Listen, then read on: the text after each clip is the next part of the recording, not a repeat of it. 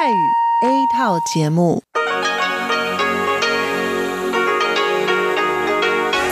ที่นี่สถานีวิทยุเรดิโอไต้หวันอินเตอร์เนชันแนล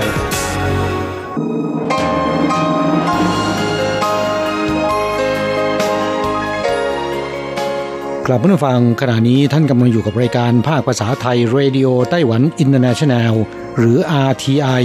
ออกกระจายเสียงจากกรุงไทเปไต้หวันสาธารณรัฐจีน เป็นประจำทุกวันนะครับ นอกจากรับฟังทางเครื่องรับวิทยุได้แล้ว ยังสามารถรับฟังรายการผ่านระบบออนไลน์ได้ที่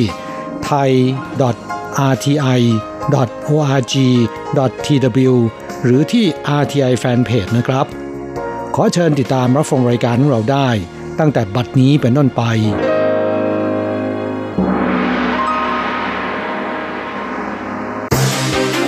ลำดับแรก ขอเชิญติดตามรับฟัง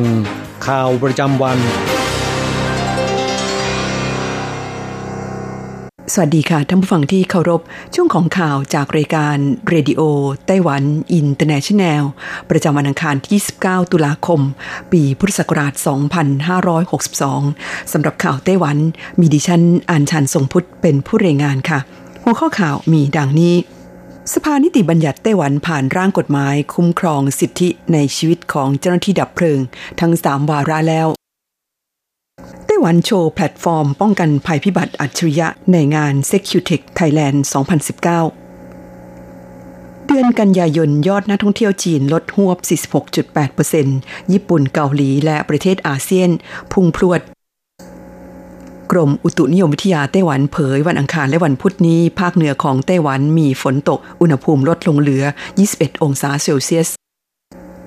สาวน้อยวัย 19 ปี ทุบสถิติโยนไม้เสียงทายปวกโบยได้ซึ่งไป 21 ครั้ง คว้าเงินรางวัล 50,000 เหรียญ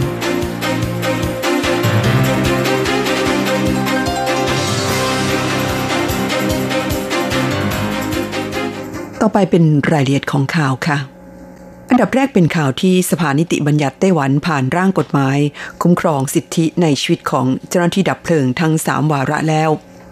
วันที่ 19 ตุลาคมนี้สภานิติบัญญัติไต้หวันสาธารณจีนได้ผ่านร่างกฎหมาย ว่าด้วยการป้องกันและระงับอัคคีภัย ฉบับแก้ไขทั้ง 3 วาระแล้ว ในอนาคตกฎหมายฉบับนี้จะให้การคุ้มครองสิทธิในชีวิต และสิทธิประโยชน์ของเจ้าหน้าที่ดับเพลิง ขณะออกปฏิบัติหน้าที่ สืบเนื่องจากในช่วงไม่กี่ปีที่ผ่านมา เกิดเหตุเจ้าหน้าที่ดับเพลิงสังเวยชีวิตในกองเพลิง ขณะปฏิบัติหน้าที่บ่อยครั้ง จากสถิติของกรมป้องกันอัคคีภัยแห่งชาติ กระทรวงมหาดไทย ไต้หวัน พบว่าช่วงระหว่างปี 2559 ถึง 2561 มีเจ้าหน้าที่ดับเพลิงเสียชีวิต ขณะปฏิบัติหน้าที่ 27 นาย บาดเจ็บ 424 นาย ร่างกฎหมายว่าด้วยการป้องกัน และระงับอัคคีภัยฉบับแก้ไข ที่เพิ่งผ่านการพิจารณาจากสภา มีการระบุถึงสิทธิในชีวิตของเจ้าหน้าที่ดับเพลิงว่าเจ้าหน้าที่ดับเพลิงควรต้องประเมินความเสี่ยง จากสถานการณ์ในสถานที่เกิดเพลิงไหม้ว่า มีอันตรายต่อชีวิตหรือไม่ ก่อนเลือกวิธีให้ความช่วยเหลือที่เหมาะสม นอกจากนี้การระงับอัคคีภัยในโรงงานอุตสาหกรรม หัวหน้าทีมดับเพลิงต้องได้รับข้อมูลที่เกี่ยวข้องทั้งหมดของโรงงาน ซึ่งรวมถึงประเภท ปริมาณและแผนผังแสดงตำแหน่งที่จัดเก็บสารเคมีในโรงงาน หากเจ้าของโรงงานไม่เสนอข้อมูลหรือให้ข้อมูลเท็จ ต้องระวังโทษปรับ 30,000 ถึง 6 0แสนเหรียญไต้หวัน อีกทั้งทางโรงงานต้องส่งพนักงานไปช่วยเหลือเจ้าหน้าที่ดับเพลิง ณสถานที่เกิดเหตุด้วย หากฝ่าฝืนต้องระวังโทษปรับ 5 0 0แสนถึง1ล้าน5แสนเหรียญไต้หวัน และในส่วนของการตรวจสอบสาเหตุการเสียชีวิต หรือบาดเจ็บขณะปฏิบัติหน้าที่ของเจ้าหน้าที่ดับเพลิง ต้องเชิญหน่วยงาน กลุ่มองค์กร นักวิชาการ และตัวแทนเจ้าหน้าที่ดับเพลิงระดับปฏิบัติการเข้าร่วมเป็นกรรมการตรวจสอบด้วยข่าวต่อไปสภาวิจัย NAR Labs ของไต้หวันโชว์แพลตฟอร์ม ป้องกันภัยพิบัติอัจฉริยะในงาน Secutech Thailand 2019 สถาบันวิจัย NAR Labs กระทรวงวิทยาศาสตร์ และเทคโนโลยีไต้หวันสาธารณจีนนำคณะตัวแทนเดินทางไปร่วมงาน Secutech Thailand 2019 ซึ่งจัดขึ้นระหว่างวันที่ 28 ถึง 31 ตุลาคมนี้ ณ ศูนย์แสดงสินค้าไบเทคบางนา กรุงเทพมหานคร โดยได้นำแพลตฟอร์ม การป้องกันภัยพิบัติอัจฉริยะ ด้วยการจำลองเมืองแบบ 5D สามารถใช้เฝ้าสังเกตการแผ่นดินไหว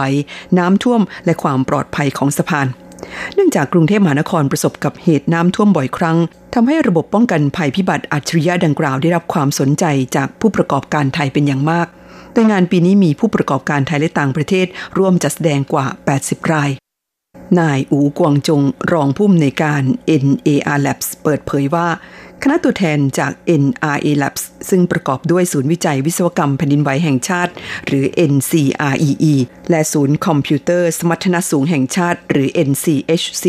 นำนวัตกรรมและเทคโนโลยีใหม่ เข้าร่วมจัดแสดงใน 5 หมวด ซึ่งประกอบด้วยเมืองอัจฉริยะ 5D การบริหารจัดการความปลอดภัยและป้องกันภัยพิบัติของ Smart Brick ระบบแจ้งเตือนภัยแผ่นดินไหวอัจฉริยะ ระบบช่วยสั่งการหลายมิติ และระบบการป้องกันอุทกภัย เข้าต่อไปเดือนกันยายนปีนี้ยอดนักท่องเที่ยวจีนลดหวบ 46.8%ญี่ปุ่นเกาหลีและประเทศอาเซียน พุ่งพรวดกรมการท่องเที่ยวกระทรวงคมนาคมไต้หวันสาธารณจีน เผยสถิติประจำเดือนกันยายน ปี 2562 พบว่า ยอดนักท่องเที่ยวต่างชาติลดลง 5.04% ทั้งนี้มีสาเหตุสำคัญมาจากนักท่องเที่ยวจีนลดลงมากถึง 46.8%อย่างไรก็ดียอดนักท่องเที่ยวญี่ปุ่น เกาหลีและประเทศอาเซียนกลับพุ่งพรวด จากสถิติของกรมการท่องเที่ยวพบว่าเดือนกันยายนปีนี้ ยอดนักท่องเที่ยวจีนอยู่ที่ 116,037 คน ลดลงจากปีที่แล้ว 102,088 คน หรือ 46.8%ฮ่องกงมาเก๊าลดลง 2.36%ในขณะที่นักท่องเที่ยวญี่ปุ่นเพิ่มเป็น 190,000 คน เกาหลี 95,000 กว่าคน หรือเพิ่มขึ้น 16.71%และ 23.47%ตามลำดับ และยอดสะสมในช่วง 3 ไตรมาสแรกของปีนี้นักท่องเที่ยวจากทั้งสองประเทศเพิ่มขึ้น 9.73%และ 13.61%สำหรับยอดนักท่องเที่ยวจากกลุ่มประเทศอาเซียนในเดือนกันยายนนั้นเพิ่มขึ้น 6.11%ในจำนวนนี้ฟิลิปปินส์เพิ่มขึ้นมากที่สุดคือ 40.63%ไทย 28.9%และสิงคโปร์ 13.77% สมาคมผู้ประกอบการอุตสาหกรรมการท่องเที่ยวไต้หวันเผยว่า สาเหตุที่นักท่องเที่ยวจีนลดลงเพราะใกล้ช่วงเลือกตั้งของไต้หวัน บวกกับทางการจีนไม่อนุญาตให้นักท่องเที่ยวจีน เดินทางมาท่องเที่ยวไต้หวันแบบอิสระอย่างไรก็ดีการท่องเที่ยวไต้หวัน ได้รับอนิสงจากสงครามการค้าระหว่างญี่ปุ่นกับเกาหลี บวกกับการเพิ่มเงินอุดหนุนเที่ยวบินเหมาลำระหว่างไต้หวันเกาหลีทำให้ยอดนักท่องเที่ยวจากสองประเทศนี้เพิ่มขึ้นสูงกว่าปีที่แล้ว กรมการท่องเที่ยวไต้หวันคาดการว่าจนถึงสิ้นปีนี้ ยอดนักท่องเที่ยวญี่ปุ่น จะเพิ่มขึ้นทะลุหลัก 2 ล้านคน และคาดว่ายอดรวมนักท่องเที่ยวต่างชาติในปีนี้จะเพิ่มขึ้นถึง 11.28 ล้านคนข่าวต่อไปกรมอุตุนิยมวิทยาไต้หวันเผยวันอังคารและวันพุธนี้ ภาคเหนือของไต้หวันมีฝนตก อุณหภูมิลดลงเหลือ 21 องศาเซลเซียส กรมอุตุนิยมวิทยาไต้หวันประกาศเตือนว่า อิทธิพลของลมตะวันออกเฉียงเหนือที่ทวีกำลังแรง บวกกับความชื้นที่เพิ่มสูงขึ้น ส่งผลให้วันอังคารและวันพุธนี้ ภาคตะวันออกเฉียงเหนือจะมีฝนตก โดยเฉพาะที่เมืองจีหลง และแถบชายฝั่งทะเลทางภาคเหนือ จะมีฝนตกหนักเป็นย่อมๆ กรมอุตุนิยมวิทยาเปิดเผยว่า ตั้งแต่วันนี้เป็นต้นไป เขตภาคเหนือช่วงกลางวันมีเมฆมาก และมีฝนตกเป็นบางแห่งและเป็นบางช่วง อุณหภูมิเฉลี่ย 24-26 องศาเซลเซียส แต่ในช่วงกลางคืนนั้น อุณหภูมิจะลดลงเหลือ 21-22 องศาเซลเซียส และช่วงที่ฝนตกจะรู้สึกชัดเจนว่าอากาศเริ่มหนาวนิดๆแล้ว ในเขตฮวาตง ช่วงกลางวันอุณหภูมิเฉลี่ย 27-28 องศาเซลเซียส ภาคกลางและภาคใต้อาจถึง 31 องศาเซลเซียส แต่ช่วงกลางคืนจะลดลงเหลือประมาณ 20-23 องศาเซลเซียสเท่านั้น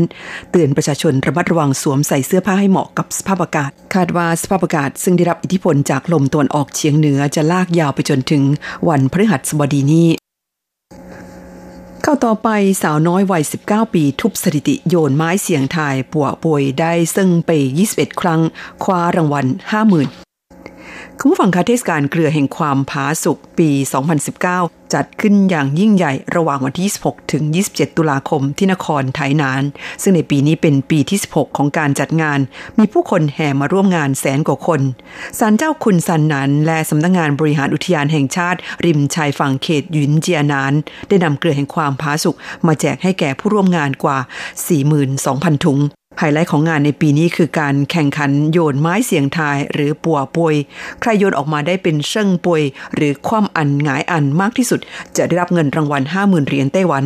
ซึ่งปีนี้ผู้ชนะเป็นสาวน้อยวัย 19 ปี ที่สามารถโยนเชิงปวยได้ถึง 21 ครั้งทำสถิติสูงที่สุดนับจากมีการจัดงานเทศกาลนี้เป็นต้นมา นายหวงเวยเจอผู้ว่าการนครไถหนานกล่าวว่า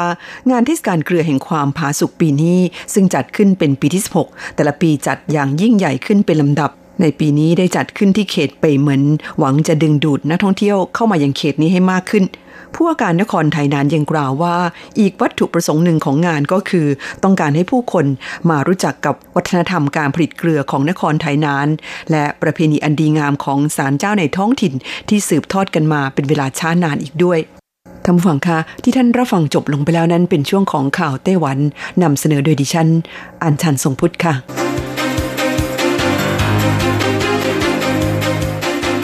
ต่อไปขอเชิญฟังข่าวต่างประเทศและข่าวจากเมืองไทยค่ะ สวัสดีครับคุณผู้ฟังที่รักและเคารพทุกท่านครับสำหรับในช่วงของข่าวต่างประเทศและข่าวจากเมืองไทยในวันนี้นะครับ ก็มีผมกฤษณัยสายประพาสเป็นผู้รายงานครับ เรามาเริ่มต้นกันที่ความคืบหน้าของไฟป่าในสหรัฐกันนะครับ ซึ่งไฟป่านั้นก็ยังรุนแรงหนักนะครับ ผู้ว่ารัฐแคลิฟอร์เนีย ประกาศภาวะฉุกเฉินทั่วรัฐ พร้อมสั่งอบพยพประชาชนแล้วนับ2 0 0แสนอาคารบ้านเรือนหลายหมื่นหลังตกอยู่ในอันตรายจากไฟป่าครับ ครับทั้งนี้รายงานระบุว่านายเกวินนิวซัม ผู้ว่าการรัฐแคลิฟอร์เนียในสหรัฐประกาศภาวะฉุกเฉินไฟป่าทั่วรัฐเมื่อวันที่ 27 ตุลาคมที่ผ่านมา ด้วยกระแสลมที่มีความเร็วสูงสุดถึง 145 กิโลเมตรต่อชั่วโมงทำให้ไฟป่ายิ่งลุกลามหนักประชาชนในเขต โซโนมา county ทางตอนเหนือของรัฐเกือบ 200,000 คน ถูกสั่งให้อพยพบ้านเรือนหลายหมื่นหลัง ตกอยู่ในอันตรายจากไฟป่าครับคาดว่ามีทรัพย์สินของประชาชนอีก1ล้านคนได้รับความเสียหาย ชาวบ้าน2.3 ล้านคนทั่ว 36 เขต ทางตอนเหนือและตอนกลางของรัฐ ได้รับผลกระทบครับ ที่ไม่มีกระแสไฟฟ้าครั้งใหญ่ที่สุด หลังบริษัท Pacific Gas and Electric Co PG&E ผู้จ่ายกระแสไฟฟ้ารายใหญ่สุดของรัฐ ตัดการจ่ายไฟ เพื่อป้องกันระบบไฟฟ้าระเบิดนะครับ ครับทั้งนี้ที่เกิดไฟป่าในเขตคินเคทไฟทางตอนเหนือของนครซานฟรานซิสโก สร้างความเสียหายครั้งใหญ่ที่สุดในปีนี้ของรัฐแคลิฟอร์เนีย โดยไฟป่าเริ่มปะทุตั้งแต่ 23 ตุลาคม ก่อนลุกลามอย่างรวดเร็วจากลมกระโชกแรง เผาผลาญพื้นที่เกือบ 760,000 ไร่ แต่พนักงานดับเพลิงควบคุมไฟป่าได้เพียง 10%ไฟป่ายังทำลายบ้านเรือและไร่องุ่น โดยเฉพาะโรงกลั่นเหล้าองุ่น โซดา ร็อกไวเนอรี่ แหล่งท่องเที่ยวสำคัญของรัฐที่ก่อตั้งขึ้นตั้งแต่ปี 2312 ส่วนไฟป่าทิกไฟตอนใต้ของรัฐเผาผลาญพื้นที่คิดเป็นสัดส่วนถึง 65%ทีเดียวครับ ครับช่วยเราไปติดตามข่าวๆจากเมืองไทยกันบ้างครับข่าวแรกเป็นข่าวเกี่ยวกับพลเอกประยุทธ์จันโอชานายกรัฐมนตรี และรัฐมนตรีกลาโหมนะครับเรียกประชุมรัฐมนตรีในทีม เศรษฐกิจนะครับในวาระเร่งด่วนก่อนจะมีการประชุมครมวันนี้ โดยภายหลังการประชุมเสร็จสิ้นลงนะครับ ผู้สื่อข่าวได้ซักถามเกี่ยวกับข้อยุติที่สหรัฐอเมริการะงับสิทธิพิเศษทางภาษีสุรากรเป็นการทั่วไปหรือ GSP กับประเทศไทยหรือไม่ ซึ่งท่านนายกก็กล่าวเพียงสั้นๆ ครับว่า ขณะนี้อยู่ระหว่างหาวิธีการที่จะเจรจาพูดคุยกันอยู่ครับ ส่วนนายจุรินลักษณะวิสิทธิ์นะครับรองนายกรัฐมนตรีและก็รัฐมนตรีพาณิชย์ บอกว่าที่ประชุมได้มอบหมายให้กระทรวงแรงงานกระทรวงพาณิชย์และกระทรวงต่างประเทศ ร่วมกันหาแนวทางขอให้สหรัฐทบทวนในเรื่องนี้ โดยผลที่จะเกิดขึ้นจากการยกเลิก GSP ในอีก 6 เดือนข้างหน้า จะไม่ไทยต้องเสียภาษีนำเข้าสินค้าไปสหรัฐประมาณ 1,500 ถึง 1,800 ล้านบาท จากเดิมที่ตัวเลขเป็นศูนย์ซึ่งก่อนหน้านี้ก็ได้มอบหมายให้ทูตพาณิชย์ประสานงานกับทูตไทยณกรุงวอชิงตันหารือกับตัวแทนผู้แทนการค้าสหรัฐหรือ USTR ซึ่งก็คงจะมีคำตอบกลับมาว่า จะดำเนินการอย่างไรต่อไปในเร็วๆนี้ครับสุดท้ายเราไปดูข่าวเกี่ยวกับสำนักงงานเศรษฐกิจการเกษตร หรือสสกนะครับได้ระบุเกี่ยวกับอเมริกาตัด GSP ไม่กระทบสินค้าเกษตรส่งออกหลัก แล้วก็เชิญ USDA แล้วก็ FAO ร่วมหารืออย่างสร้างสรรค์ เร่งปรับวิกฤตเป็นโอกาส ใช้หลักการตลาดนำการเกษตรครับ นายรพีพัฒจันทร์ศรีวงศ์นะครับผู้ช่วยปลัดกระทรวงเกษตรและสหกรณ์รักษาราชการแทนเลขาธิการสำนักงานเศรษฐกิจการเกษตรหรือสสกบอกว่า ดรเฉลิมชัยศรีอ่อนรัฐมนตรีเกษตร และสหกรณ์ได้สั่งการให้สศกวิเคราะห์และติดตามผลกระทบ ต่อสินค้าเกษตร และอาหารจากกรณีสหรัฐแจ้งระงับสิทธิพิเศษทางภาษีสินค้าหรือ GSP ของประเทศไทย โดยสศกยืนยันว่า สินค้าเกษตรและอาหารหลักของไทยที่ส่งออกไปยังสหรัฐนั้น จะไม่ได้รับผลกระทบจากเรื่องดังกล่าวมากนัก และได้มีการ teleconference กับอัครทูตฝ่ายการเกษตรไทยประจำกรุงวอชิงตันดีซีและผู้แทนถาวรไทยประจำ FAO กรุงโรม พร้อมกับได้เชิญผู้แทนกระทรวงเกษตรของสหรัฐและ FAO เข้าพบภายในสัปดาห์หน้าด้วยครับ ครับช่วยเราไปติดตามอัตราแลกเปลี่ยนระหว่างค่าเงินในไต้หวันกับเงินบาทและเงินในสหรัฐกันครับ หากต้องการโอนเงินบาท 10,000 บาทต้องใช้เงินในไต้หวัน 10,000 กับ 320 เหรียญไต้หวัน หากต้องการซื้อเงินสด 10,000 บาท ต้องใช้เงินในไต้หวัน 10,000 กับ 670 เหรียญไต้หวัน ส่วนอัตราแลกเปลี่ยนระหว่างค่าเงินในไต้หวันกับเงินในสหรัฐในวันนี้ 1 เหรียญสหรัฐต้องใช้เงินในไต้หวัน 30.78 เหรียญไต้หวันแลกซื้อ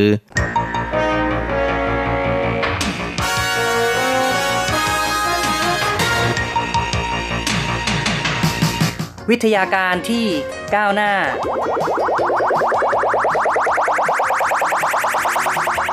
ชีวิตความเป็นอยู่ที่ทันสมัย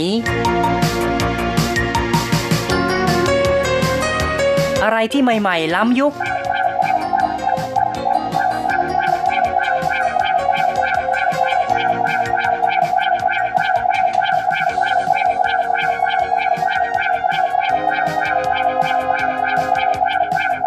ขอเชิญติดตามใน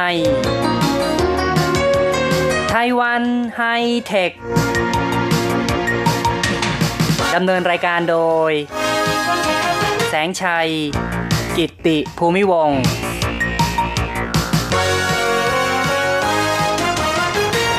คุณผู้ฟังที่รักครับ พบกันอีกแล้วในไต้หวันไฮเทค ผมแสงชัยครับ ในครั้งนี้เราจะคุยกันในหัวข้อ ร้านสะดวกซื้อในไต้หวันเร่งขยายตลาด ตู้ขายของอัจฉริยะ พูดถึงตู้ขายของคุณผู้ฟังก็อาจจะนึกถึงตู้ขายน้ำซึ่งอาจจะตั้งอยู่ตามสวนสาธารณะ ตามโรงแรมหรือว่าในโรงพยาบาล ซึ่งก็อาจจะมีทั้งตู้ขายขนมขบเคี้ยว ขายบะหมี่สำเร็จรูปตู้เหล่านี้บางทีก็เป็นตู้แบบง่าย ๆนะครับ หยอดเหรียญเข้าไปบิดหมุนนะครับ ก็จะมีสินค้าหล่นลงมา หรือบางทีก็ อาจจะต้องกดปุ่มนิดหน่อยนะครับ ก็สามารถที่จะซื้อสินค้าได้ แต่ว่าตอนนี้มีตู้ขายอัจฉริยะ ซึ่งมีคุณสมบัติพิเศษมากขึ้นนะครับ คือสามารถที่จะเก็บสินค้าได้หลายอย่างหลายชนิด แล้วก็หลายอุณหภูมินะครับ นอกจากนี้ยังรองรับการชำระเงินได้แบบหลายช่องทาง แล้วก็ยังมีการบริหารจัดการที่มีความทันสมัย เป็นระบบอัตโนมัติ อย่างเช่นว่า สามารถที่จะออเดอร์สั่งสินค้าเข้ามาเพิ่มในตู้ได้ โดยที่ไม่ต้องมีคนมาดูนะครับ ก็คือว่าทุกอย่างนั้นสามารถทำงานได้แบบอัตโนมัตินั่นเอง ซึ่งในตอนนี้ร้านสะดวกซื้อในไต้หวันก็เริ่มที่จะรุกตลาดนะครับ ขยายสินค้า ขยายบริการเข้าสู่ตู้ขายสินค้า แบบอัจฉริยะเพิ่มขึ้นซึ่งที่ผ่านมาเนี่ยโอเคนะครับ ร้านสะดวกซื้อโอเค แล้วก็ร้าน7 e เ e ่ e อได้เปิดตัวไปแล้ว ตั้งแต่เดือนมิถุนายนของปีที่แล้ว ตอนนี้ร้านสะดวกซื้อ High Life นะครับ ก็ได้เปิดร้าน High Store ตั้งแต่เดือนมีนาคมที่ผ่านมานะครับ ส่วนอีกค่ายหนึ่งยักษ์ใหญ่อีกรายหนึ่งนะครับ ในวงการร้านสะดวกซื้อ Family Mart นะครับ ซึ่งถือว่าเป็นยักษ์ใหญ่อันดับ 2 ในไต้หวัน ก็เตรียมตัวจะเปิดตู้ขายของอัจฉริยะเช่นกัน ก็เป็นนั้นว่า ร้านสะดวกซื้อ 4 ค่ายใหญ่ในไต้หวัน ต่างก็พากันรุกเข้าสู่ตลาดอย่างพร้อมหน้า พากันแย่งชิงสมรภูมินะครับ ซึ่งก็มีขนาดประมาณ 3-4 ตารางเมตรเนี่ยนะครับ คือตั้งตู้ขายของอัจฉริยะใช้พื้นที่เพียงแค่ 3-4 ตารางเมตร แต่ว่าร้านสะดวกซื้อต่างๆ ก็เข้ามารุกแย่งสมรภูมินี้กันอย่างดุเดือดทีเดียวกล่าวได้ว่าตู้ขายของอัจฉริยะนั้นก็เป็นตู้ขายของที่ไม่เหมือนกับรุ่นก่อน ไม่เหมือนกับแบบตู้ขายธรรมดาทั่วไป มีการปรับปรุงทั้ง รูปลักษณ์ภายนอก วิธีการชำระเงิน การเก็บสินค้าที่มีหลายระดับอุณหภูมิ แม้กระทั่งวิธีการบริหารจัดการนั้นก็ล้วนแต่มีความเป็นอัจฉริยะ ร้านสะดวกซื้อสี่ค่ายยักษ์ใหญ่ในไต้หวันพากันผลักดันตู้ขายของอัจฉริยะ มีเหตุผล 2 ประการ ประการแรกก็คือว่า ปัจจุบันนั้นไต้หวันก็อยู่ในภาวะบุตรน้อยนะครับ คนเราเนี่ยมีลูกน้อย ก็ทำให้ขาดแคลนแรงงานนั่นเอง แรงงานวัยหนุ่มสาวนั้นมีจำนวนลดลง และ มีต้นทุนบริหารจัดการที่เพิ่มขึ้น ผู้ประกอบการนะครับก็ต้องหาทางลดต้นทุนจึงพากันจัดตั้งตู้ขายอัจฉริยะ ซึ่งถ้าจะเทียบกับร้านปลอดพนักงานแล้ว ตู้ขายอัจฉริยะนั้นก็ถือว่าเป็นการให้บริการที่ค่อนข้างจะใกล้ชิดกับประชาชน แล้วก็มีความเป็นไปได้มากกว่า เพราะว่าถ้าจะพูดถึงเรื่องของร้านปลอดพนักงาน บางทีก็ไม่ได้ลดต้นทุนจริงนะครับ อย่างในจีนแผ่นดินใหญ่นั้น ที่ผ่านมาก็มีการเปิดร้านปลอดพนักงานเป็นจำนวนมาก แต่ตอนนี้ก็ได้ข่าวว่าหลายรายก็เริ่มจะม้วนเสือนะครับ เริ่มที่จะเลิกครับ เพราะว่าร้านปลอดพนักงานเนี่ยไปไปมาๆพอคิดแล้วก็สามารถที่จะลดต้นทุนพนักงานได้เท่านั้นนะครับ แต่ว่าในส่วนอื่นๆเนี่ยก็ยังต้องอาศัยคนเข้าไปคอยดูแล แล้วยังจะต้องมีการลงทุนเครื่องไม้เครื่องมือต่างๆ ที่มีจำนวนมากนะครับ และบางครั้งเนี่ยก็ทำให้มีประสิทธิภาพที่ไม่คุ้มทุนจึงมีหลายส่วนที่พากันเลิกไป แต่ก็ไม่ได้หมายความว่าทั้งหมดนะครับ จริง ๆ แล้วเนี่ยส่วนที่ไม่สำเร็จก็มีแต่ว่าส่วนที่สำเร็จหรือว่าส่วนที่ต้องปรับปรุงนั้นเขาก็ยังคงจะปรับปรุงกันต่อไปนะครับ ในเรื่องของร้านปลอดพนักงงาน แต่ว่าในไต้หวันนี่ก็ยังไม่ค่อยจะมีการผลักดันร้านปลอดพนักงงาน มากมายเท่าไรนักนะครับ ส่วนใหญ่ก็ยังคงอยู่ช่วงของการทดลอง การเปิดบริการ บางร้านบางส่วนบางย่าน เท่านั้นเองนะครับยังไม่ได้มีปริมาณมาก แต่ตอนนี้ร้านสะดวกซื้อในไต้หวันก็เริ่มเล็งที่จะเข้ามาขยายบริการในเรื่องของตู้ขายสินค้าอัจฉริยะกันมากกว่าครับก็พูดถึงประการแรกไปแล้วนะครับว่าใส่ที่ต้องผลักดันตู้ขายอัจฉริยะนั้นก็เป็นเพราะอย่างแรกก็ต้องการลดปัญหาเรื่องกำลังคนนะครับกับต้นทุนการว่าจ้างพนักงานที่สูงขึ้น และ ประการที่ 2 นั้น ก็ไต้หวันเนี่ยถือว่ามีร้านสะดวกซื้อหนาแน่นอันดับ 2 ของโลกทีเดียวนะครับ ดังนั้นเนี่ยการที่จะขยายร้านสะดวกซื้อเพิ่มขึ้น ก็ถือว่าเป็นเรื่องยาก เพราะฉะนั้นการขยายสมรภูมิในพื้นที่ประมาณ 3-4 ตารางเมตรนี้ก็กลายเป็นสิ่งที่แต่ละค่ายนั้นก็พยายามจะแทรกซึมเพื่อหาโอกาสธุรกิจเพิ่มขึ้นนะครับ เป็นอาวุธสำคัญของแต่ละฝ่ายในการเจาะตลาด เข้าสู่ผู้บริโภคมากขึ้น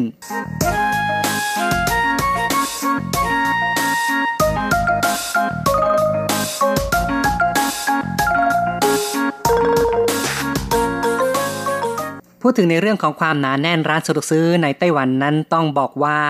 มีความหนาแน่นมากจริง ๆ นะครับ เป็นอันดับสองของโลกทีเดียว ตามข่าวนี้เขาก็บอกกันว่า ร้านสะดวกซื้อ1ร้านเนี่ย บริการประชากร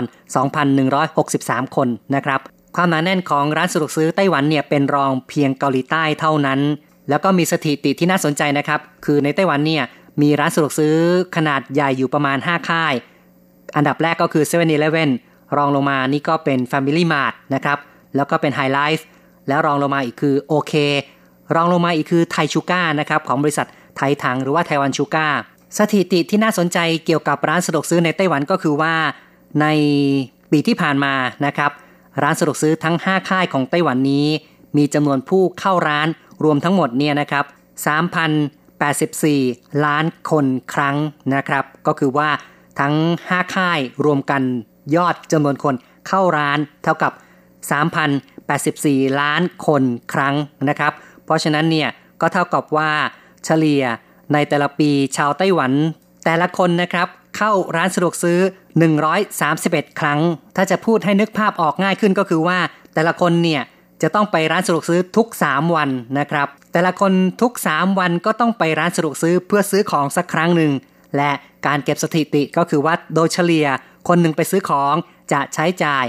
79 เหรียญไต้หวันนะครับ ก็พูดง่าย ๆ ก็คือว่าไปครั้งหนึ่งก็จ่ายเงินประมาณ 80 บาทไทยนะครับโดยเฉลี่ยต่อคน และถ้าเฉลี่ยต่อปีก็คือว่าคนหนึ่งเนี่ยไปซื้อของที่ร้านสะดวกซื้อปีละ 1342 เหรียญไต้หวัน ก็คือว่าชาวไต้หวันไปซื้อของที่ร้านสะดวกซื้อปีหนึ่งก็ประมาณ 10,000กับ300 บาทนะครับครับพูดเป็นสกุลเงินที่คนไทยคุ้นเคยนะครับก็คือว่าปีหนึ่งเนี่ยคนหนึ่งก็ไปซื้อของประมาณ 1300 กว่าบาท ถ้าจะพูดถึงยอดขายทั้งปีของร้านสะดวกซื้อในไต้หวันตามสถิติที่คณะกรรมการความเป็นธรรมทางการค้าของไต้หวันได้ทำการสำรวจนะครับ ในปี 2018 นั้น ยอดขายรวมของร้านสะดวกซื้อในไต้หวันเท่ากับ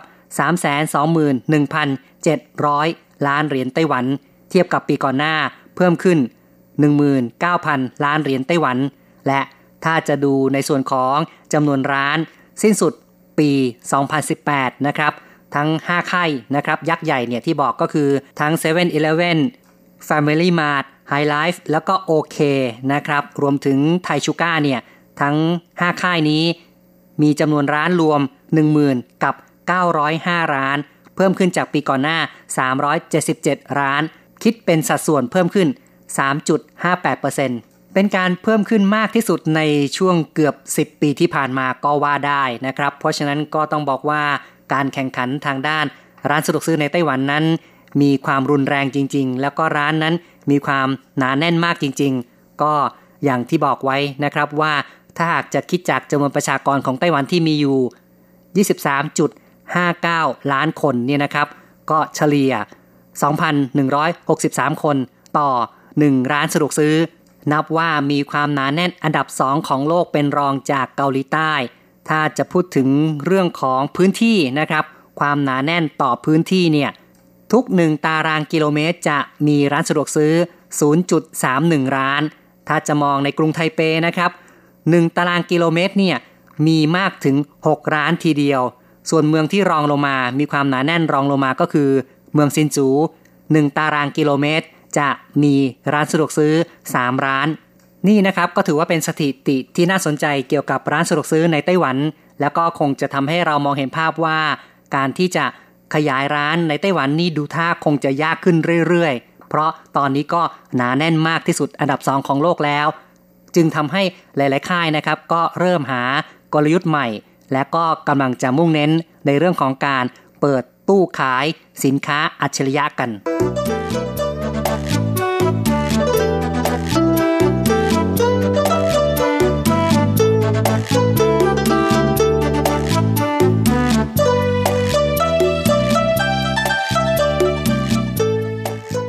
ครับในบรรดาสี่ค่ายยักษ์ใหญ่ร้านสะดวกซื้อของไต้หวันนั้น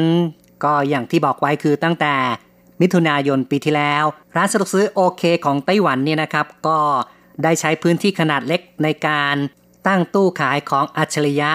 ซึ่งสามารถเก็บสินค้าในอุณหภูมิ 4 องศาเซลเซียส 18 องศาเซลเซียส แล้วก็อุณหภูมิปกติ ทั้งหมด 3 ระดับด้วยกัน ขายสินค้ามีความหลากหลาย และรองรับการชำระเงินถึง 20 กว่าชนิด มีการใช้แอปเพื่อ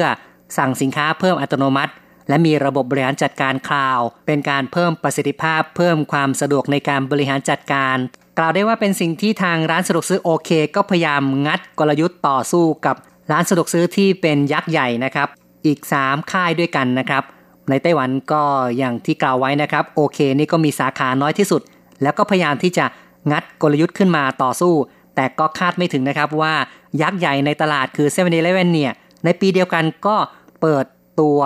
ตู้ขายสินค้าอัจฉริยะด้วยเช่นกันนะครับ แล้วก็มีกลยุทธ์คล้ายกันเลย ก็คือว่าแบ่งอุณหภูมิ 3 ระดับเหมือนกัน แต่ว่ารองรับการจ่ายเงินด้วย iCash ซึ่งเป็นบัตรเงินสดของค่าย 7 e เ e ่ e นะครับ และมีการเปิดให้สะสมแต้ม Open Point ได้ ก็คือว่าการซื้อของจากตู้ขายอัจฉริยะเนี่ยก็เหมือนกับการซื้อ กับร้านปกติทั่วไปของร้าน 7 e เ e ่ e ซึ่งก็สามารถที่จะสะสมแต้ม Open Point ได้ ส่วนในด้านการบริหารจัดการทางค่าย 7 e เ e ่ e ที่เป็นยักษ์ใหญ่นัมเบอร์วันในไต้หวันเนี่ยก็ใช้การบริหารผ่านระบบคลาวซึ่งก็สามารถที่จะติดตามบริหารสต็อกต่างๆ ควบคุมอุณหภูมิตู้สินค้าผ่านระบบคลาวแล้วก็มีระบบการทำบัญชีนะครับ ซึ่งมีความเป็นอัจฉริยะ อย่างไรก็ตามในส่วนของค่าย7 e เ e ่ e นั้นยังรองรับการจ่ายเงินที่น้อยกว่าค่ายร้านโอเคสำหรับ High Life นะครับ ซึ่งก็เป็นผู้เล่นในวงการร้านสะดวกซื้อของไต้หวันอีกรายหนึ่งก็ให้บริการ High Store ตั้งแต่เดือนมีนาคมปีนี้ ในรูปแบบของตู้ขายอัจฉริยะ แต่ก็มีการฉีกแนวนะครับ ก็คือว่ามีการใช้หน้าจอระบบสัมผัสเพื่อการเลือกสินค้าทำให้ลูกค้านั้นสามารถสั่งสินค้าผ่านหน้าจอสัมผัสเหล่านี้ แล้วก็สามารถชำระเงินผ่าน Easy Card Easy Card นี่ก็เป็นบัตรขึ้นรถไฟฟ้าของกรุงไทเป หลังจากที่ทั้ง 3 ค่ายต่างก็เปิดตู้ขายอัจฉริยะกันหมดแล้ว ในส่วนของ Family Mart นี่ก็เริ่มเหมือนกันนะครับ ได้มีการวางแผนแล้ว ก็กำลังจะเปิดตัวตู้ขายอัจฉริยะ ซึ่งจะมีทั้งตู้กาแฟอัจฉริยะ แล้วก็ตู้ขายที่มีการควบคุมอุณหภูมิ กับการบริหารจัดการแบบระบบคลาวก็เหมือนกันแล้วนะครับ ก็เป็นนั้นว่าทั้งสีค่ายในไต้หวันนั้นต่างก็มุ่งหน้าเข้าสู่สมรภูมิรบนะครับ ในส่วนของตู้ขายอัจฉริยะกันอย่างพร้อมหน้า กล่าวได้ว่าวงการขายปลีกในไต้หวันนี่ก็มีการขับเคี่ยวกันอย่างดุเดือดละก็คงต้องดูกันต่อไปว่า ในอนาคตนั้นจะมีลูกไม้อะไรเพิ่มขึ้นมาอีกบ้าง ใครจะเพียงพร้ำหรือไม่อย่างไรนะครับ เอาละครับ วันนี้ก็พูดคุยกันมา พอสมควร เห็นทีต้องยุติการพูดคุยเอาไว้ในรายการไต้หวันไฮเทคนะครับ อย่าลืมกลับมาพบกันใหม่ในครั้งต่อไป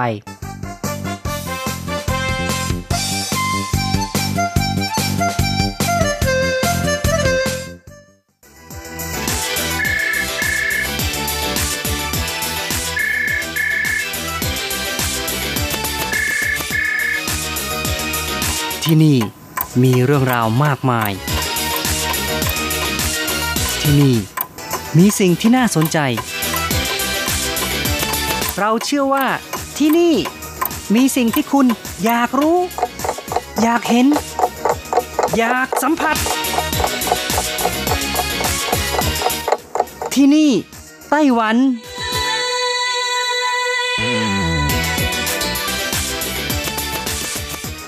สวัสดีค่ะ คุณผู้ฟังที่รักทุกท่านพบกันช่วงเวลาที่นี่ไต้หวันกับรจรัสยนสุวรรณพร้อมกับเนื้อหาสาระดีๆ ที่เกี่ยวข้องกับในไต้หวันมาเล่าสู่กันฟังประจำทุกสัปดาห์ ในสัปดาห์นี้เช่นกันนะคะ ก็มีเรื่องราวดีๆ เกี่ยวกับการทำเด็กหลอดแก้วในไต้หวันที่มีมาตรฐานสูงรวมทั้งราคาถูกนะคะนำมาเล่าสู่กันฟังค่ะ ค่ะ คุณผู้ฟังคะการรักษาการมีบุตรยาก และเทคโนโลยีที่ทำเด็กหลอดแก้วในไต้หวัน ถือว่ามีมาตรฐานสูง และมีอัตราการตั้งครรภ์สูงติดอันดับสองของโลก แต่ว่าเสียค่าใช้จ่ายในการทำเด็กหลอดแก้วเป็นเพียงครึ่งหนึ่งของประเทศยุโรป ญี่ปุ่น และสิงคโปร์ค่ะ จึงทำให้ผู้ที่ต้องการมีบุตรและอยู่ต่างประเทศต้องข้ามน้ำข้ามทะเลเดินทางมารักษาหรือผลิตลูกในไต้หวันเพิ่มมากขึ้นนะคะ สำหรับค่าใช้จ่ายในการทำเด็กหลอดแก้วในไต้หวันอยู่ประมาณ 150,000เหรียญไต้หวันจนถึง 200,000เหรียญไต้หวันนะคะ ถูกกว่าจีนแผ่นดินใหญ่ ถูกกว่าฮ่องกง ถูกกว่าญี่ปุ่น และราคาเพียง 1 ใน 3 ของค่าใช้จ่ายการทำเด็กหลอดแก้วในสหรัฐอเมริกาด้วยค่ะ ค่ะ คุณผู้ฟังคะ คุณผู้ฟังอาจจะสงสัยว่าทำไมจึงเรียกเด็กหลอดแก้วนะคะ ทั้งนี้ทั้งนั้นก็เป็นเพราะว่าการทำเด็กหลอดแก้วนั้นก็คือการนำไข่ของผู้หญิงกับอสุจิของฝ่ายชายมาผสมกันนอกร่างกาย เพื่อให้เกิดการปฏิสนธิในห้องปฏิบัติการทางวิทยาศาสตร์ค่ะ หลังจากนั้นก็จึงมีการนำกลับเข้าสู่มดลูก เพื่อให้เจริญเติบโตอยู่ในครรภ์ของฝ่ายหญิงตามปกติต่อไป และเนื่องจากขั้นตอนที่ผสมระหว่างไข่กับอสุจิ มีการผสมอยู่ในห้องทดลองมีลักษณะเป็นแก้วค่ะ จึงเป็นที่มาของการเรียกเด็กที่เกิดจากการผสมและปฏิสนธิแบบนี้ว่าเด็กหลอดแก้วค่ะ แต่ว่าปัจจุบันนะคะก็มีการผสมในภาชนะจานแก้วในห้องทดลองเป็นส่วนใหญ่ค่ะสำหรับขั้นตอนการทำเด็กหลอดแก้วนั้นนะคะ หลังจากฝ่ายหญิงได้รับการกระตุ้นไข่ เพื่อให้ได้ไข่จำนวนหลายใบ แล้วก็มีคุณภาพที่ดีแล้วแพทย์ผู้เชี่ยวชาญจะทำการเจาะเก็บไข่ออกมา จากนั้นนักวิทยาศาสตร์ในห้องปฏิบัติการก็เลี้ยงตัวอ่อนทำการตรวจหาไข่ โดยไข่ที่ได้จะถูกย้ายไปใส่ในน้ำยาเลี้ยง และเก็บไว้ในตู้อบสำหรับเลี้ยงตัวอ่อนค่ะ ซึ่ง ก็มีการควบคุมอุณหภูมิ ความชื้น ปริมาณก๊าซต่างๆ ที่เหมาะสมที่สุดนะคะ เพื่อให้ไข่ได้มีการเจริญเติบโตต่อไปอีกระยะหนึ่ง หลังจากปล่อยให้ไข่ได้เจริญเติบโตต่อจนถึงระยะที่เหมาะสมแล้ว ทางห้องปฏิบัติการเลี้ยงตัวอ่อนจะนำไข่เหล่านั้นนะคะ มาผสมกับอสุจิที่ผ่านการเตรียมและคัดแยกเฉพาะ อสุจิที่สมบูรณ์แบบเอาไว้ค่ะ โดยห้องปฏิบัติการก็จะมีการวิเคราะห์อสุจิ จากนั้นนำมาเก็บไว้ในตู้อบสำหรับเลี้ยงตัวอ่อน เพื่อปล่อยให้อสุจิทำการปฏิสนธิกับไข่นั่นเองค่ะ หลังจากนั้นจะทำการล้างอสุจิส่วนเกินออก และนำตรวจผลการปฏิสนธิ หลังจากนั้นประมาณ 16-18 ชั่วโมงค่ะ สำหรับคู่สมรสที่เหมาะในการรักษาด้วยวิธีทำเด็กหลอดแก้วนั้น ก็ได้แก่ฝ่ายหญิงมีความผิดปกติทางท่อนำไข่ตีบ หรือว่าตันทั้งสองข้าง ฝ่ายหญิงมีพังผืดในอุ้งเชิงกรานมากนะคะ และก็รักษาด้วยการผ่าตัดแล้วไม่ได้ผล หรือว่ามีภาวะเยื่อบุโพรงมดลูกเจริญผิดที่ และรักษาภาวะนี้ได้ด้วยวิธีอื่นไม่ได้ผล เชื้ออสุจิชายก็คุณภาพไม่ดีด้วยนะคะ ก็มีการคัดเลือกเข้ามา เอาตัวที่แข็งแรงเข้ามานะคะ ซึ่งรักษาด้วยวิธีอื่นไม่ได้ผลแล้ว ก็เลยมาทำเด็กหลอดแก้วนั่นเองค่ะ อย่างไรก็ตามนะคะ ผลสำเร็จของการรักษาภาวะมีบุตรยากด้วยวิธีการทำเด็กหลอดแก้วนั้น ก็ขึ้นอยู่กับ ปัจจัยหลายอย่างนะคะ อย่างเช่น อายุของฝ่ายหญิง คุณภาพของไข่จำนวนของอสุจิ คุณภาพของอสุจิ โดยทั่วไปจะมีโอกาสตั้งครรภ์อยู่ที่ประมาณ 15-35%ค่ะ ซึ่งใช่ว่าทุกคนทำแล้วประสบความสำเร็จนะคะ อย่างรจรัตก็เคยทำนะคะเมื่อ 20 กว่าปีก่อนค่ะ แล้วก็ทำแล้วประสบความล้มเหลว จากนั้นก็ปล่อยให้เป็นธรรมชาตินะคะ ก็มีบุตรได้คนหนึ่งในเวลาต่อมาค่ะสำหรับในไต้หวันเองนะคะ สถิติปี 2016 มีเด็กไต้หวันที่เกิดจากการทำเด็กหลอดแก้วอัตราสูงถึง 2.3 เท่า เมื่อเทียบกับ 10 ปีก่อน ชาวต่างชาติก็นิยมเดินทางมาทำเด็กหลอดแก้วที่ไต้หวันมากขึ้นเรื่อยๆ ในแต่ละปีค่ะ สมาคมเวชศาสตร์การเจริญพันธุ์ไต้หวันนะคะ ก็มีการระบุว่าเนื่องจากทั่วโลกมีแนวโน้มที่ผู้หญิงแต่งงานช้าและตั้งครรภ์ตอนอายุมาก ก็ทำให้ต้องพึ่งพาเทคโนโลยี ช่วยให้มีบุตรเพิ่มมากขึ้น การแพทย์ด้านเวชศาสตร์เจริญพันธุ์ของไต้หวัน ถือว่ามีมาตรฐานสูงค่ะ ค่าใช้จ่ายมีราคาสมเหตุสมผล เหมาะสมกับนักท่องเที่ยวต่างชาติในการเดินทางมาใช้บริการทางการแพทย์ด้วยค่ะในจำนวนเด็กทารกเกิดใหม่ของไต้หวันเป็นเด็กหลอดแก้ว 35.8%ค่ะ สำหรับอเมริกา 34.6%แคนาดา 28.5%อังกฤษ 27.3%เเกาหลีใต้ 22.2%ออสเตรเลีย 19.9%และญี่ปุ่น 6.2%ค่ะ และค่าใช้จ่ายในการทำเด็กหลอดแก้วของไต้หวันอย่างที่บอกแล้วนะคะว่าอยู่ที่ราคา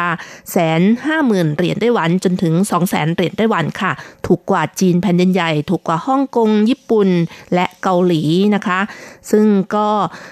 อย่างที่บอกแล้วนะคะ มีเพียงค่าใช้จ่ายหนึ่งในสามของอเมริกาค่ะ ในช่วงหลายปีมานี้ ชาวต่างชาติก็นิยมมาใช้บริการทางการแพทย์ที่ไต้หวันมากขึ้น ในปี 2015 นะคะ มีชาวต่างชาติเดินทางมาเพื่อรักษาพยาบาลในไต้หวันกว่า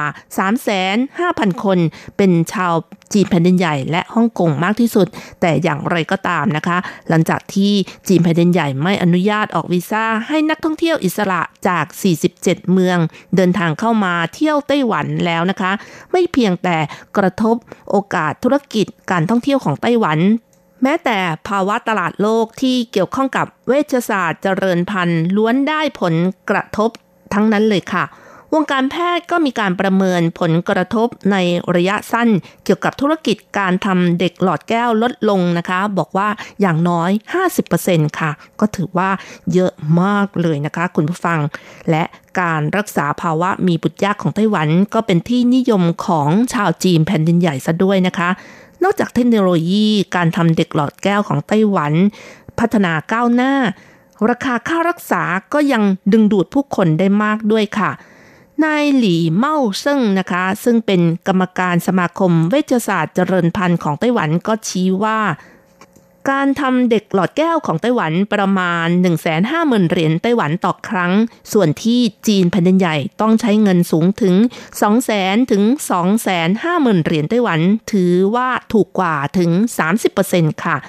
การรักษาการมีบุตรยากของไต้หวันนั้นใช้เงิน 1 5 0 0 0 0เหรียญไต้หวันถือว่าเป็นราคาที่ถูกถูกยังไงนะคะค่ะ ก็มีการเปรียบเทียบค่ะ เหมือนกับการรับประทานบะหมี่ที่ไม่ใส่เนื้อ อย่างในไต้หวันก็มีบะหมี่ที่ไม่ใส่เนื้อ เรียกกันว่าหยางชุนเมี่ยนนะคะ ซึ่งจะราคาถูกกว่าประเภทใส่เนื้อมากเลยค่ะ อาจจะเป็นราคาแค่ครึ่งหนึ่งที่ใส่เนื้อด้วยนะคะ นายแพทย์จังฝู่สิงผู้อำนวยการโรงพยาบาลทำเด็กหลอดแก้วเซิงจีก็บอกว่าแม้การรักษาภาวะไม่มีบุตร ไม่ว่าจะเป็นการตรวจร่างกาย การตัดชิ้นเนื้อเป็นต้นนะคะ ซึ่งรวมค่าใช้จ่ายทั้งหมด ถือว่าอยู่ในระดับมาตรฐานสูง แล้วก็มีการใช้เทคนิคแบบเดียวกับต่างประเทศ แต่ว่าราคาของไต้หวันนั้นจะถูกกว่าของสหรัฐ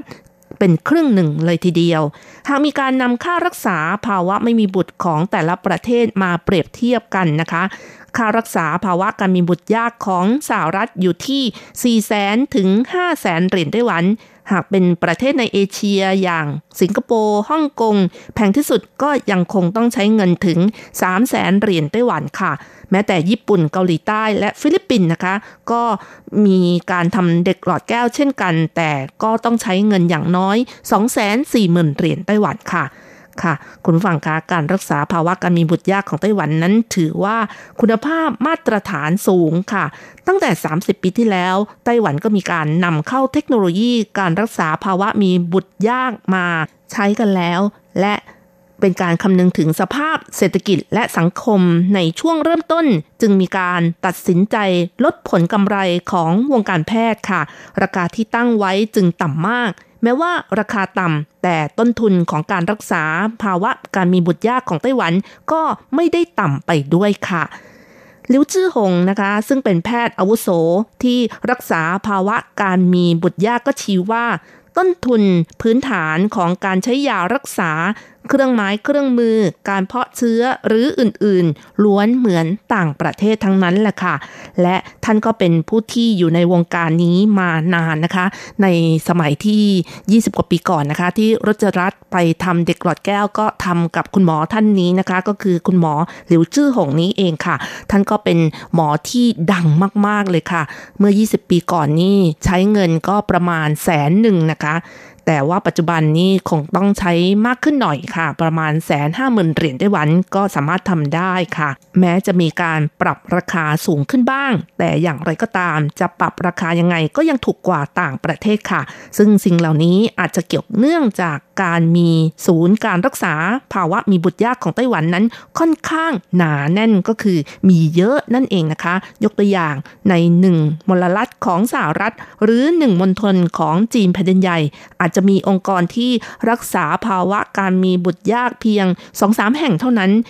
แต่สำหรับในไต้หวันแล้วนะคะ เพียงแค่ในกรุงไทเปค่ะ ซึ่งเป็นเมืองหลวงนะคะ ก็มีองค์กรหรือว่าหน่วยงานที่รักษาภาวะการมีบุตรยากมากถึง 22 แห่งค่ะ ถือว่ามีตัวเลือกเยอะนะคะ ความกดดันในเรื่องของการแข่งขันก็สูงไปด้วยค่ะ นอกจากนี้ต้นทุนการรักษาภาวะการมีบุตรยากของไต้หวันก็ต่ำกว่าในต่างประเทศค่ะ อย่างเช่นในเรื่องของต้นทุนด้านแรงงาน ปัญหาค่าแรงต่ำที่ดึงราคาเพิ่มไม่มากนัก ตกอยู่ในสภาพแช่แข็งเป็นต้นค่ะ ค่ะ คุณฟังคะการรักษาภาวะการมีบุตรยากทำให้คู่สามีภรรยาแต่ละคู่นั้นมีเรื่องราวที่น่าประทับใจไม่เหมือนกันนะคะ ยกตัวอย่างให้ฟังนะคะ มีหญิงชาวญี่ปุ่นคนหนึ่งนะคะ ที่มารักษาเพื่อจะทำเด็กหลอดแก้วในไต้หวัน อายุ 42 ปีค่ะ แบบชนิดที่ว่าผ่านการรักษามานานถึง 29 ครั้ง ก็คือทำเด็กหลอดแก้วถึง 29 ครั้ง แล้วก็เดินทางไปรักษาเกือบทั่วโลก ไม่ว่าจะเป็นในยุโรป ออสเตรเลีย สหรัฐ ฮ่องกง สิงคโปร์ ญี่ปุ่น และสุดท้ายนะคะ ก็เดินทางมารักษาในไต้หวัน เนื่องจากรูปร่างของเธอเล็กนะคะ ไม่ได้ต่างไปจากคนไต้หวัน ในวันที่ไปทำการรักษาที่คลินิก หลังจากที่เธอย่ำเท้าเข้าไปรักษาในคลินิกแต่ละครั้งแต่ละวันนะคะ ตั้งแต่กระตุ้นให้ไข่ตก เอาไข่ผสมกับอสุจิแล้วใส่เข้าไปในคัน เธอก็จะไปนั่งอยู่หน้าห้องตรวจอย่างเงียบ จนกระทั่งคุณหมอหลี่เมาเซิงนะคะ ซึ่งเป็นผู้ที่ทำการรักษาก็เลยถามนะคะ ผู้หญิงคนนี้ซึ่งเป็นคนญี่ปุ่นก็ตอบว่า ฉันกำลังรอหัวใจตึงค่ะ เมื่อผ่านไปสักครู่หนึ่งคุณหมอจึงได้เข้าใจว่า เธอกำลังรอเด็กมาเกิด ก็เพราะความตั้งใจที่แน่วแน่นี่เองนะคะ คุณผู้ฟังก็ทำให้เทวดาประทับใจประทานเด็กให้เลยค่ะ ก็ตอนนี้นะคะ เธอก็ได้ตั้งครรภ์ถึง 8 เดือนแล้วนะคะ ยังไงก็ภาวนาให้เธอได้ลูกน้อยที่แข็งแรงสมบูรณ์เลี้ยงง่าย และเป็นคนดีก็แล้วกันนะคะ ค่ะคุณฟังคะเวลาของรายการหมดลงอีกแล้วค่ะ อย่าลืมค่ะกลับมาติดตามเรื่องราวดีๆ กับรจรัตได้ใหม่ ในช่วงเวลาที่นี่ไต้หวันสัปดาห์หน้า เวลาเดียวกันสำหรับวันนี้ขอให้ทุกท่านโชคดี มีความสุขสุขภาพแข็งแรงนะคะ สวัสดีค่ะ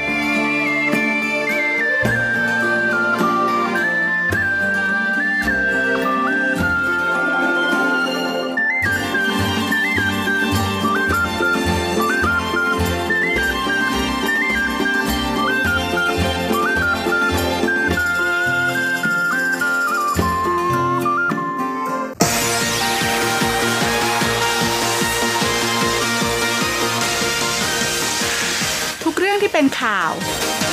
ทุกเรื่องที่เป็นกระแสในสังคมไต้หวัน เราจะจับมาเล่าให้คุณฟังทุกสัปดาห์ที่ RTI ผ่านมุมมองของคนรุ่นใหม่ กับรายการมิติใหม่ไต้หวัน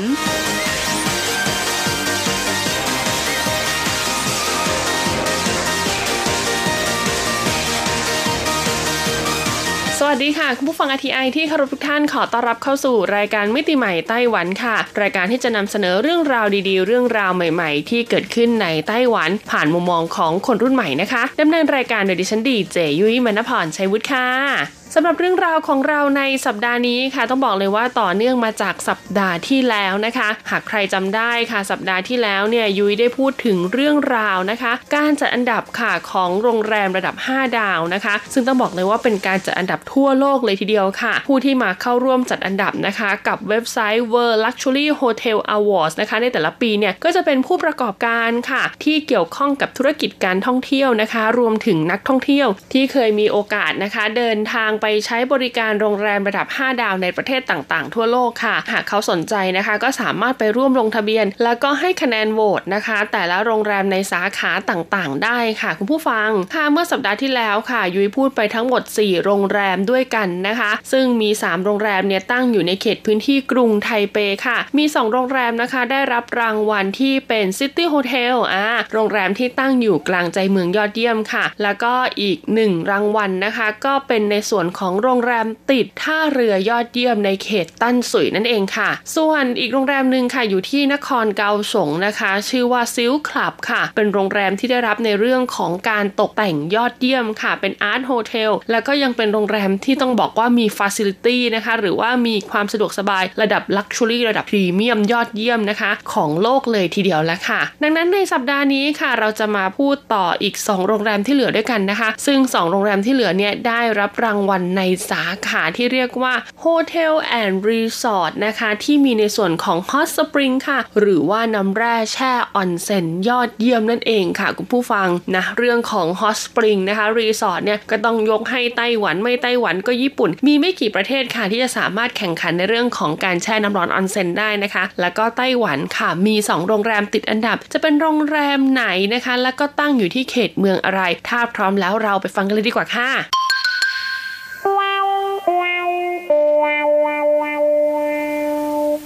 สำหรับโรงแรมแรกนะคะที่ได้รับรางวัลระดับโลกในสาขาโรงแรมที่เป็นกึ่งนะคะ resort and spa ค่ะสามารถแช่น้ำร้อนออนเซ็นได้ค่ะ ก็คือโรงแรมที่มีชื่อว่า Lake Shore Hotel ค่ะ ภาษาจีนนะคะก็คือเยียนปัวต้าฟันเตียนค่ะ ซึ่งโรงแรมนี้นะคะอยู่ในเขตซูเอ้าค่ะ คุณผู้ฟังเป็นโรงแรมในเครือนะคะสำหรับสาขานี้เนี่ยเขาก็มีชื่อว่าซูเอ้าซื่อจีซวงเฉียนกวนค่ะ ก็คือเป็นโรงแรมที่คุณจะสามารถแช่น้ำพุร้อนออนเซ็นนะคะ ได้แบบว่าตลอดทั้ง 4 ฤดูกาลเลยนะ ไม่ว่าคุณจะไปเที่ยวในช่วงฤดูร้อน ฤดูหนาว ฤดูใบไม้ผลิหรือว่าฤดูใบไม้ร่วง คุณก็สามารถสัมผัสบรรยากาศการแช่น้ำร้อนออนเซ็นจากที่นี่ได้เลยนะคะ โรงแรมแห่งนี้มีความสูงทั้งหมด 14 ชั้นค่ะ คุณผู้ฟังมีห้องพัก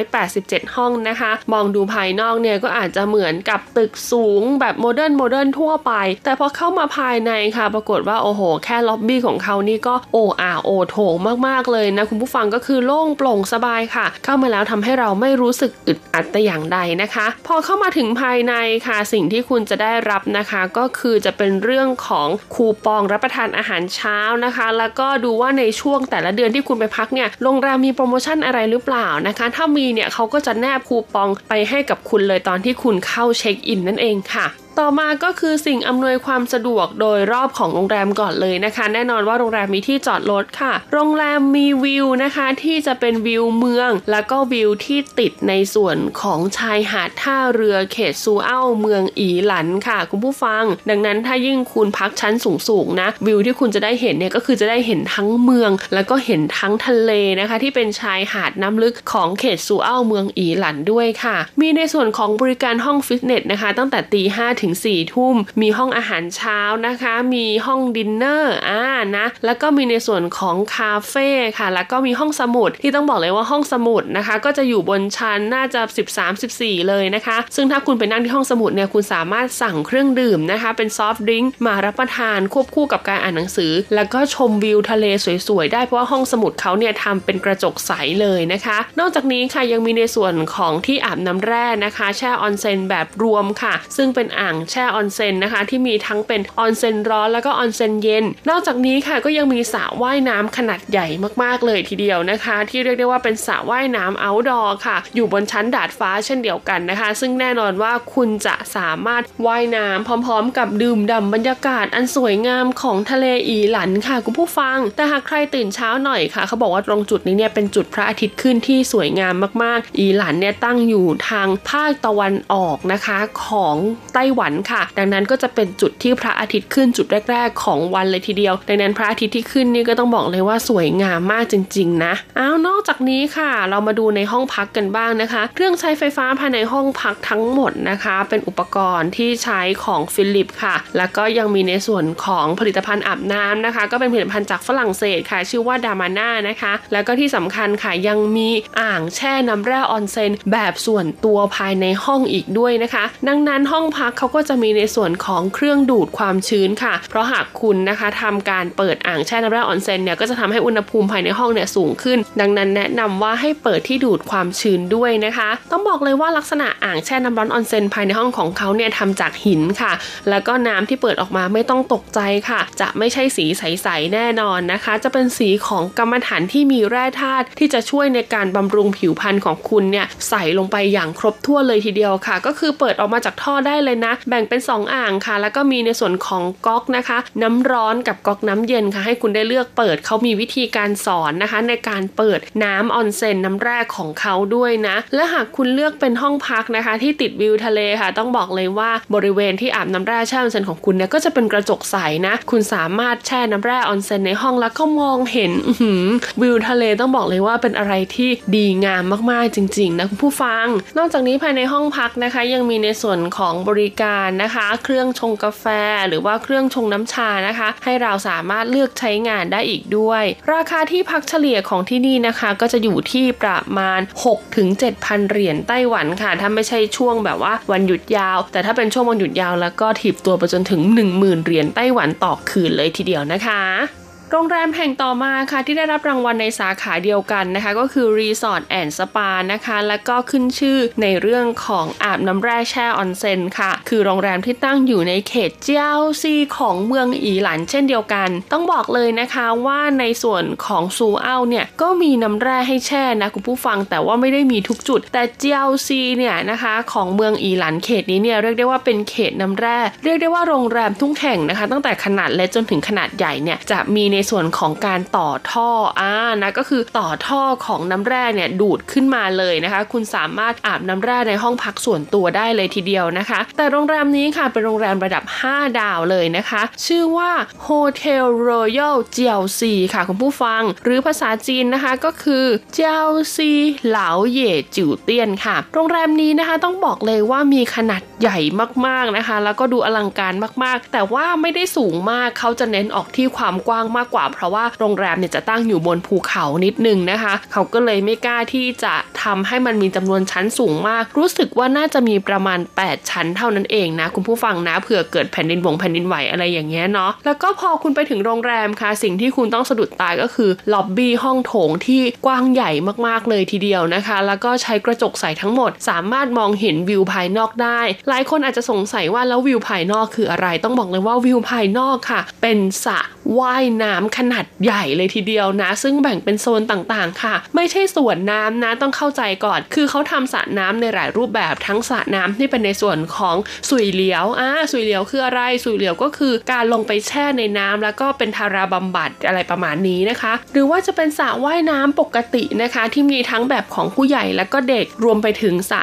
น้ำแร่ออนเซนค่ะ อันนี้เป็นไฮไลท์เลยทีเดียวนะคะ ซึ่งเป็นแบบ outdoor นะนะแล้วก็มีทางเดินนะคะ แยกไปตามสระต่างๆ ที่ต้องบอกเลยว่าสวยงามมากๆ และเขายังมีเตียงนะคะ เตียงกลางแจ้งเนี่ยให้คุณสามารถพักผ่อนได้ด้วยนะคุณผู้ฟัง แต่หากใครค่ะไม่ชอบอาบน้ำร้อนออนเซนกลางแจ้งเพราะว่ากลัวดำโรงแรมนี้เขามีโซนในร่มให้เราด้วยนะคะ แล้วก็มีที่อาบน้ำแร่ด้วยนะ ซึ่งโซนในร่มของเขานะคะจะมีการจัดนะคะ คล้ายกับนะคะ สิ่งอำนวยความสะดวกเนี่ยเหมือนในญี่ปุ่นเลย หากใครเคยไปเที่ยวหรือว่าใครเคยเห็นนะคะ รูปแบบโรงแรมที่แช่น้ำแร่ออนเซนสระรวมในญี่ปุ่นนะคะ ที่นี่ก็จะเช่นเดียวกันค่ะ เป็นแบบ 5 ดาวเลยนะ ส่วนนะคะในส่วนของผลิตภัณฑ์ที่เขาใช้เนี่ยต้องบอกเลยว่าทั้งสระรวมหรือว่าทั้งในส่วนของห้องส่วนตัวนะคะ เขาใช้เป็นแบรนด์ไต้หวันที่มีชื่อว่าอาหยวนค่ะคุณผู้ฟัง ซึ่งแบรนด์นี้นะคะต้องบอกเลยว่าเป็นแบรนด์เก่าแก่มากๆของไต้หวันขึ้นชื่อมากๆ ในเรื่องของการทำสบู่ก้อนค่ะ ดังนั้นพอเขาทำผลิตภัณฑ์ส่งให้กับโรงแรมแห่งนี้นะคะ เขาก็มีทั้งรูปแบบของสบู่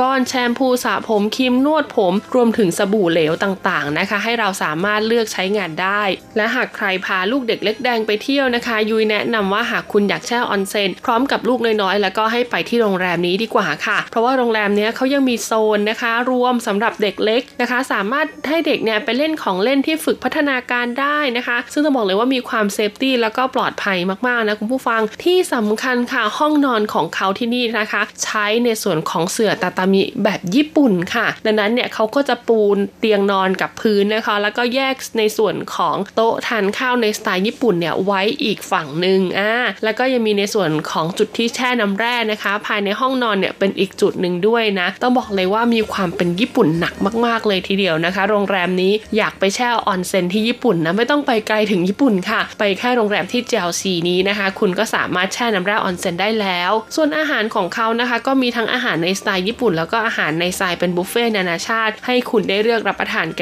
ด้วยเรียกได้ว่าไปโรงแรมนี้นะ ครบวงจรจบในที่เดียวคือไม่ต้องออกไปไหนเลยนะคะ สามารถอยู่ในโรงแรมแล้วก็ใช้ในส่วนของสิ่งอำนวยความสะดวกต่างๆ ได้ตลอดทั้งวันเลยทีเดียวละค่ะ ราคานะคะเฉลี่ยของโรงแรมนี้จะอยู่ที่คืนละ 8,000 เหรียญไต้หวันค่ะ แต่ถ้าเป็นช่วงไฮซีซั่นหน่อยนะคะ ก็จะอยู่ที่ประมาณ 10,000 เหรียญไต้หวันต้นๆนะคะ แต่ถามว่าคุ้มไหมนะ ถ้าห้องหนึ่งเนี่ยสามารถนอนได้ 2-4 คน เฉลี่ยก็ตกคนละประมาณ 2-3พันกว่าบาทก็ถือว่าคุ้มมากๆเลยทีเดียวนะคะกับความสะดวกสบายนะคะ แล้วก็ความสุขจากการแช่ออนเซนในรูปแบบที่เรียกได้ว่าพรีเมียมมากๆนะ จะเป็นแบบ outdoor ก็ได้หรือว่าแบบ indoor ก็ได้ค่ะ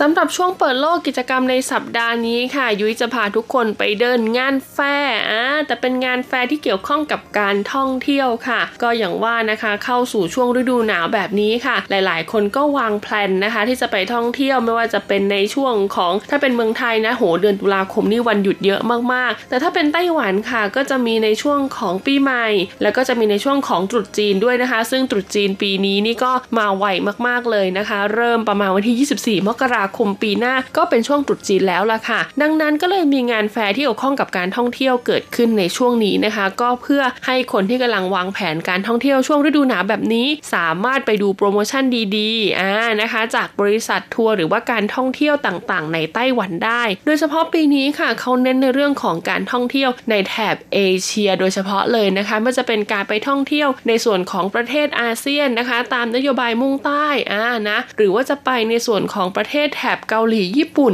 หรือการท่องเที่ยวภายในไต้หวันเองค่ะ ซึ่งต้องบอกเลยว่าไต้หวันนี่ก็มีการจัดโปรโมชั่นลดแลกแจกแถมมากมายเลยนะ ให้กับคนไต้หวันค่ะที่อยากเดินทางท่องเที่ยวในประเทศด้วยราคาที่เรียกได้ว่าเบาสบายกระเป๋าค่ะคือคุณไปเที่ยวเสร็จแล้วนะคุณสามารถนำเอาใบเสร็จจากการท่องเที่ยวไปลดหย่อนภาษีนะคะ ไปยื่นขอเงินคืนต่างๆ หรือว่าเงินอุดหนุนช่วยเหลือต่างๆ จากรัฐบาลได้ด้วยนะโอ้โห เป็นสิทธิพิเศษมากๆเลยนะคะ ดังนั้นใครที่อยู่ไต้หวันนะคะ แล้วก็อยากไปชมงานแฟร์เกี่ยวกับการท่องเที่ยวของเขา เผื่อคุณเนี่ยอยากจะบินไปเที่ยวประเทศอื่นๆ ใกล้ๆกับไต้หวัน ก็สามารถไปได้เลยค่ะ ที่นันกัง Exhibition Hall อ่านะคะ สถานีนันกังนั่นเองนะคุณผู้ฟังสุดสายปลายทางสีน้ำตาลแล้วก็สีน้ำเงินด้วยนะคะ ในระหว่างวันที่ 8 ถึง 11 พฤศจิกายนนี้ค่ะ ต้องบอกเลยว่างานนี้เข้าฟรีนะคะคุณผู้ฟังไม่เสียค่าใช้จ่ายใดๆทั้งสิ้นค่ะ เข้างานได้ตั้งแต่เวลา 10 โมงเช้าจนถึง 6 โมงเย็น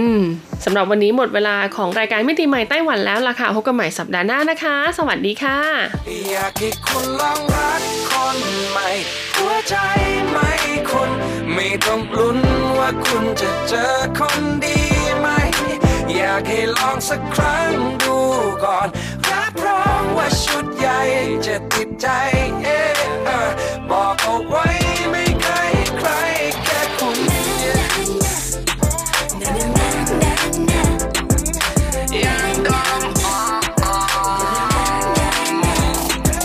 กับผมเลองนูหน่อยไหมครับ